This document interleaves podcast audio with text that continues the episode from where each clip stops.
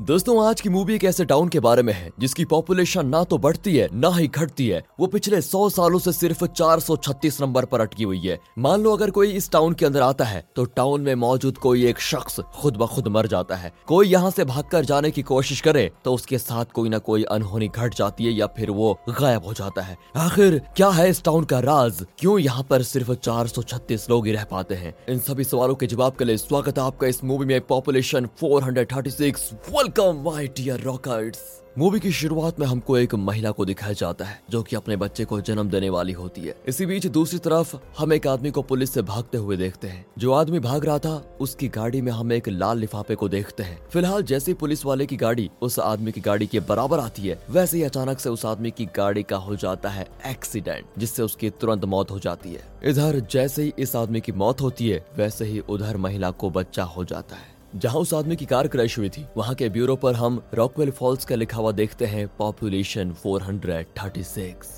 यानी कि इस टाउन का नाम है रॉकवेल फॉल्स, और यहाँ की पॉपुलेशन हमेशा चार सौ छत्तीस ही रहती है। और जैसा कि हमने अभी देखा, इस आदमी के मरते ही पॉपुलेशन को बैलेंस करने के लिए एक बच्चे का जन्म हुआ। इसी दौरान डॉक्टर महिला के बच्चे की डिलीवरी करवाने के बाद घड़ी के टाइम को ठीक चार छत्तीस मिनट पर सेट कर देती है। अब इस टाउन की इस पॉपुलेशन के पीछे का रहस्य क्या है, ये तो हमें आगे ही पता चलेगा। इसके बाद हमें उस आदमी की बेटी अमांडा दिखाई जाती है, जो अपने पिता के फ्यूनरल के दौरान इस टाउन के सीक्रेट के बारे में रोते हुए बोलने लगती है। पर तभी प्रिस्ट उसको रोक देते हैं। फ़िलहाल, अगले दिन रॉकवेल फॉल्स का पता पूछते हुए स्टीव नाम का एक आदमी आता है, जिसे सेंसस ब्यूरो ने यहाँ पर भेजा हुआ है। सेंसस ब्यूरो असल में किसी भी शहर की पॉपुलेशन के हिसाब से उनका सर्वे करने वगैरह का काम करते हैं। स्टीव भी उसी का एक ऑफिसर है। स्टीव रॉकवेल फॉल्स की पॉपुलेशन के पीछे के इस राज को जानने के लिए आया हुआ है। फ़िलहाल स्टीव एक गैस स्टेशन में रुकता है और वो दो लोगों से रॉकवेल फॉल्स तक पहुँचने का रास्ता पूछता है, जिस पर वो लोग उसे बिना कुछ बताए ही चले जाते हैं। इसीलिए अब स्टीव खुद से रास्ता ढूंढकर रॉकवेल फॉल्स पहुँच जाता है। मगर टाउन में घुसने से पहले वो एक लड़की को देखता है जो हॉर्स राइडिंग कर रही होती है। वो लड़की अचानक से घोड़े से नीचे गिर जाती है और इस कारण स्टीव का ध्यान उसकी तरफ़ चला जाता है। जिस वजह से उसकी कार का दो टायर एक साथ पंचर हो जाते हैं। खैर। स्टीव पहले उस लड़की को देखने जाता है जो उससे कहती है कि तुम अपनी गाड़ी को संभालो वो पंचर हो गई है और साथ ही तुम रॉकवेल फॉल्स की तरफ़ बढ़ने जा रहे हो। इससे पहले एक काम करो पिछले वाले टाउन से टो ट्रक मंगवा कर अपनी गाड़ी के साथ वापस लौट जाओ। यहाँ स्टीव को समझ नहीं आता की ये लड़की उसको रॉकवेल फॉल्स जाने से मना क्यों कर रही है। उसके जाने के बाद स्टीव अपनी गाड़ी के पास आता है। तभी वो देखता है की सामने रॉकवेल फॉल्स की तरफ़ से एक पुलिस वाला आ रहा है। ये वही पुलिस वाला है जिसे हमने मूवी की शुरुआत में देखा था। इसका नाम है बॉबी। स्टीव उसे रोककर अपनी गाड़ी के बारे में बताता है और ये भी कहता है कि, क्या यहाँ मुझे कोई टो ट्रक मिलेगा? बॉबी को जब पता चलता है कि स्टीव रॉकवेल फॉल्स की तरफ़ जा रहा है तो वो उसे पहले तो जाने से मना करता है। पर जब स्टीव कहता है कि मैं सेंसस ब्यूरो की तरफ़ से यहाँ पर आया हूँ तो बॉबी इस बारे में अपने सीनियर को फ़ोन करके बताता है, जो की उस टाउन के मेयर के साथ था। फिर वो दोनों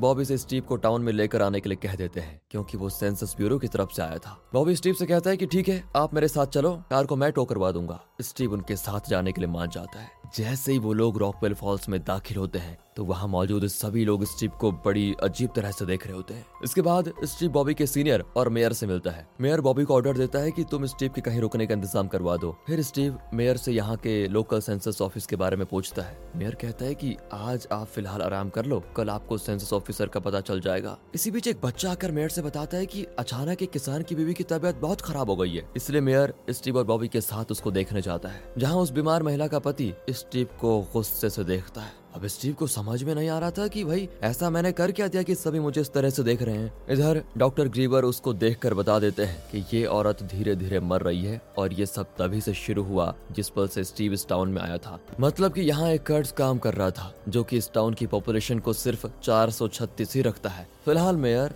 स्टीव से अलविदा लेते हुए उसको सलाह देता है, जब तक तुम यहाँ पर हो, तब तक यहाँ के लोगों और उनके ट्रेडिशन की इज़्ज़त करना होगा तुम्हें। इतना कहने के बाद मेयर अपने रास्ते चला जाता है। फिर बॉबी स्टीव को लेकर एक औरत के घर जाता है, जहाँ पर स्टीव के रुकने का इंतज़ाम होता है। यहाँ पर स्टीव अपनी मकान मालकिन की बेटी क्रिस्टीन से मिलता है। जो उसे बहुत अच्छी लगती है। अब इस टाउन में एक खास तरह की कॉन्फ्रेंस होती है, जिसमें ये सभी लोग एक बॉक्स में कुछ चिट्स डालते हैं। अब इस बॉक्स के बारे में बताने से पहले मेयर सभी से कहता है कि तुम सभी कल से स्टीव के साथ अच्छे से पेश आना। उसे बिल्कुल घर की तरह लगना चाहिए। अब चाहे या ना चाहे, माने या ना माने, वो इस रॉकवेल फॉल्स का निवासी बन गया है। बाकी उसे यहाँ रुकने का कुछ न कुछ ज़रिया ज़रूर मिल जाएगा। अब इसके बाद मेयर बताता है कि अभी हमें कुछ दिनों में होने वाले हमारे खास फेस्टिवल के लिए एक होस्ट चाहिए। उसको चुनने के लिए वोटिंग करवाई है। और उसमें एक बूढ़ी औरत का नाम सामने आता है। उस औरत को वही लाल लिफाफा दिया जाता है, जैसा कि हमने शुरुआत में उस कार क्रैश वाले बंदे के पास देखा था। यानी इस लिफाफे में ही कुछ ऐसा था, जिसकी वजह से इस टाउन को छोड़कर वो भाग रहा था। अब इस लिफाफे का रहस्य है क्या, ये हमें आगे पता चलेगा। फ़िलहाल अभी बस इतना ही पता चलता है कि इस ओल्ड लेडी को होने वाले फेस्टिवल के लिए होस्ट के तौर पर लोगों ने चुन लिया है। दूसरी तरफ़ स्टीव अपनी लैंड लेडी और उसके परिवार के साथ डिनर करता है।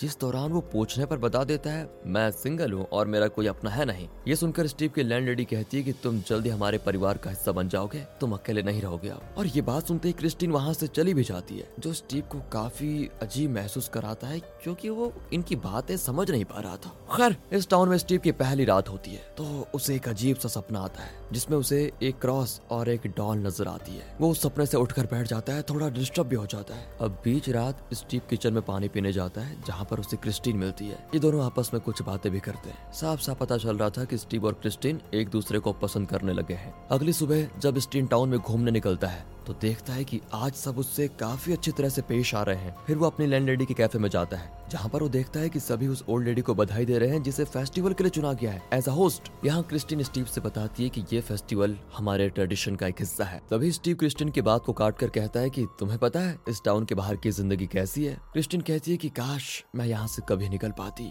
अब इससे पहले स्टीव उससे कुछ पूछता, क्रिस्टिन की माँ उसे बुला लेती है। यहाँ से स्टीव सेंसस डिपार्टमेंट ऑफ़िस पहुंचकर जब रिकॉर्ड चेक करता है तो उससे पता चलता है कि उसे सिर्फ़ एक बार मेंटेन किया गया है मतलब उस रिकॉर्ड को। जिसके बारे में जब वो यहाँ पर काम करने वाली एक महिला से पूछता है तो वो कहती है कि यहाँ की पॉपुलेशन में कई सालों से कोई बदलाव ही नहीं आया। स्टीव देखता है कि ये लेडी खुद प्रेग्नेंट होने के बावजूद ये बात कह रही है, जो कि काफ़ी अजीब है। स्टीव उससे सवाल करता है कि अचानक से कुछ लोग कहाँ गायब हो जाते हैं। इस बारे में आप कुछ बताएँगी? जिस पर वो महिला कहती है कि इस बारे में तुम खुद मेयर से पूछ लो, वही तुम्हें सब कुछ बता पाएँगे। स्टीव यहाँ एक और चीज़ देखता है कि पिछले सौ सालों में इस टाउन की पॉपुलेशन 436 से ना एक कम हुई और ना एक ज़्यादा। शायद इसीलिए कभी डाटा मेंटेन करने की ज़रूरत पड़ी ही नहीं। मगर ऐसा कैसे हो सकता है? ये एक रहस्य था। इसीलिए अपने सवालों के जवाब पाने के लिए स्टीव फेस्टिवल वाली जगह पर जाकर मेयर से मिलता है और उसे अचानक से गायब हो जाने वाले लोगों के बारे में पूछता है। मेयर कहता है कि तुम्हें लगता है कि ऐसा हुआ होगा कुछ? और अगर लगता है तो मैं इसका जवाब ज़रूर दूँगा। बस एक बार फेस्टिवल निपट जाने दो। अब स्टीव को जवाब नहीं मिलता तो वो सब जगह घूम देखता है पर उसे शाम तक भी कुछ पता नहीं चलता। अब शाम होने पर बॉबी स्टीव को लेकर बार में जाता है। जहाँ अचानक से उसी बीमार औरत का पति आकर स्टीव पर गन तान देता है। वो कहता है कि मेरी पत्नी की ये हालत तुम्हारी वजह से हुई है। इस दौरान बॉबी बीच में आता है और उस आदमी की गन लेकर उसे समझा बुझा कर भेज देता है। अब उसके जाने के बाद स्टीव इस बारे में बॉबी से पूछता है। बॉबी कहता है की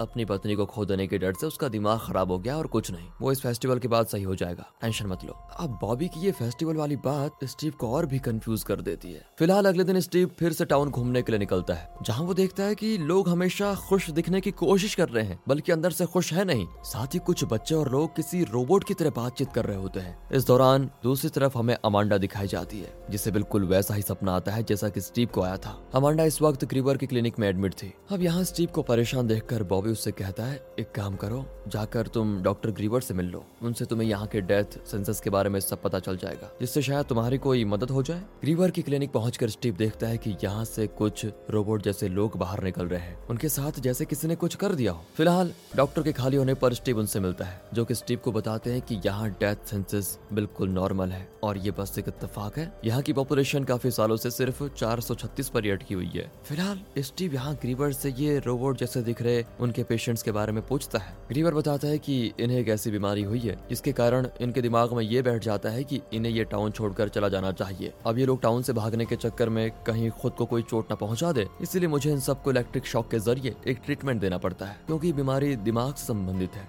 जब ग्रीवर ये सब बता रहा होता है, तभी अचानक से उसे किसी बच्चे की चिल्लाने की आवाज़ आती है, जो कि कोई और नहीं, अमांडा ही है। अमांडा के बारे में पूछने पर ग्रीवर बताता है कि अमांडा को असल में स्किज्नोफिनिया नाम की एक बीमारी है। इसलिए उसे मुझे यहाँ एडमिट करके रखना पड़ रहा है। अब सारी पूछताछ और छानबीन करने के बाद भी, जब स्टीव को कुछ नहीं मिलता तो वो फेस्टिवल का इंतज़ार करने का फैसला करता है। क्योंकि तब उसे शायद अपने सवालों के जवाब मिल जाए। अब फेस्टिवल वाले दिन स्टीव देखता है कि जिस बूढ़ी औरत रात को होस्ट के तौर पर चुना गया था। वो खुद फांसी पर लटक कर जान दे देती है। इसके बाद इस फेस्टिवल की शुरुआत होती है। यहाँ स्टीव समझ गया था कि इस टाउन के लोग किसी तरह का रिचुअल करके यहाँ की जनसंख्या को सिर्फ़ 436 बनाए रखते हैं। अगर कोई भागने की कोशिश करता है तो उसे मारकर गायब कर दिया जाता है। क्योंकि इस लेडी को चुना गया था तो किसान की बीमार पत्नी बच जाती है। उस किसान को लग रहा था कि कहीं स्टीव के आने की वजह से मेरी पत्नी मर न जाए। स्टीव भी समझ चुका था कि ये लोग अब मुझे यहाँ से जाने नहीं देंगे। इसलिए स्टीव भागने की कोशिश करता है, जिससे ग्रीवर एक इंजेक्शन देकर बेहोश कर देता है।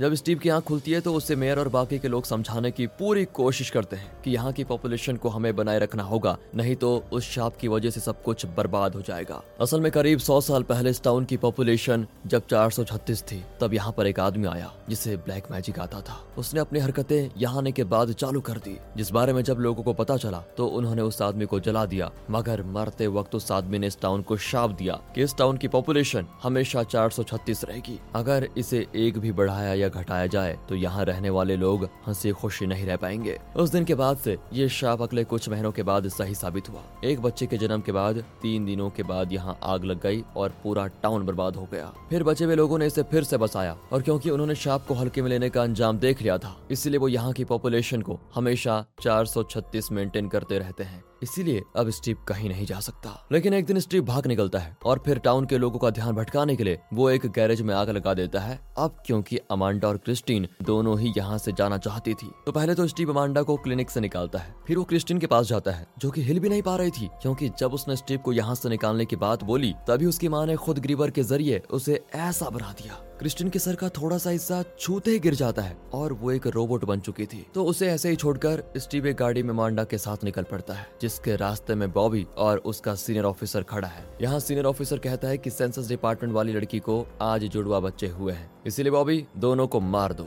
इन बीते हुए दिनों के बीच बॉबी की स्टीव से काफ़ी अच्छी दोस्ती हो गई थी। इसीलिए वो उल्टा अपने सीनियर को ही मार देता है और फिर स्टीव के साथ अमांडा को जाने देता है। मगर तभी अमांडा और स्टीव देखते हैं कि उस गाड़ी में बिल्कुल वैसी चीज़ें थी, जैसे कि दोनों ने सपने में देखी थी। मतलब कि ये इनकी मौत का सपना था। वो लोग अपने सामने मौसम को बिगड़ते हुए देखते हैं। तभी ज़ोर की बिजली चमकती है, जिसकी वजह से स्टीव और अमांडा का एक्सीडेंट हो जाता है। और दोनों की मौत भी। अब क्योंकि स्टीव अचानक से गायब हो गया था तो सेंसस ब्यूरो को उसका इस्तीफा मिला। इसीलिए वो फ्रैंक नाम के एक ऑफिसर को इस बार इस रॉकवेल फॉल भेज देते हैं। जहाँ ठीक स्टीव की तरह फ्रैंक का टायर भी पंचर हो जाता है, उसकी मदद भी बॉबी करता है। और यहाँ मज़े की बात ये थी कि स्टीव अमांडा और बॉबी के सीनियर की मौत के बाद तीन लोग कम हो गए थे। तभी उस महिला ने जुड़वा बच्चों को जन्म दिया और फिर अब फ्रैंक भी आ गया है 436 पूरा करने के लिए। यानी कि फिर से इस टाउन की पॉपुलेशन हो गई है 436 और दोस्तों, इसी के साथ आप हमारे दूसरे चैनल मूवीज़ वेदर की तरफ़ देख लीजिए। अगर आपको अच्छा लगा तो सब्सक्राइब ज़रूर कर दें।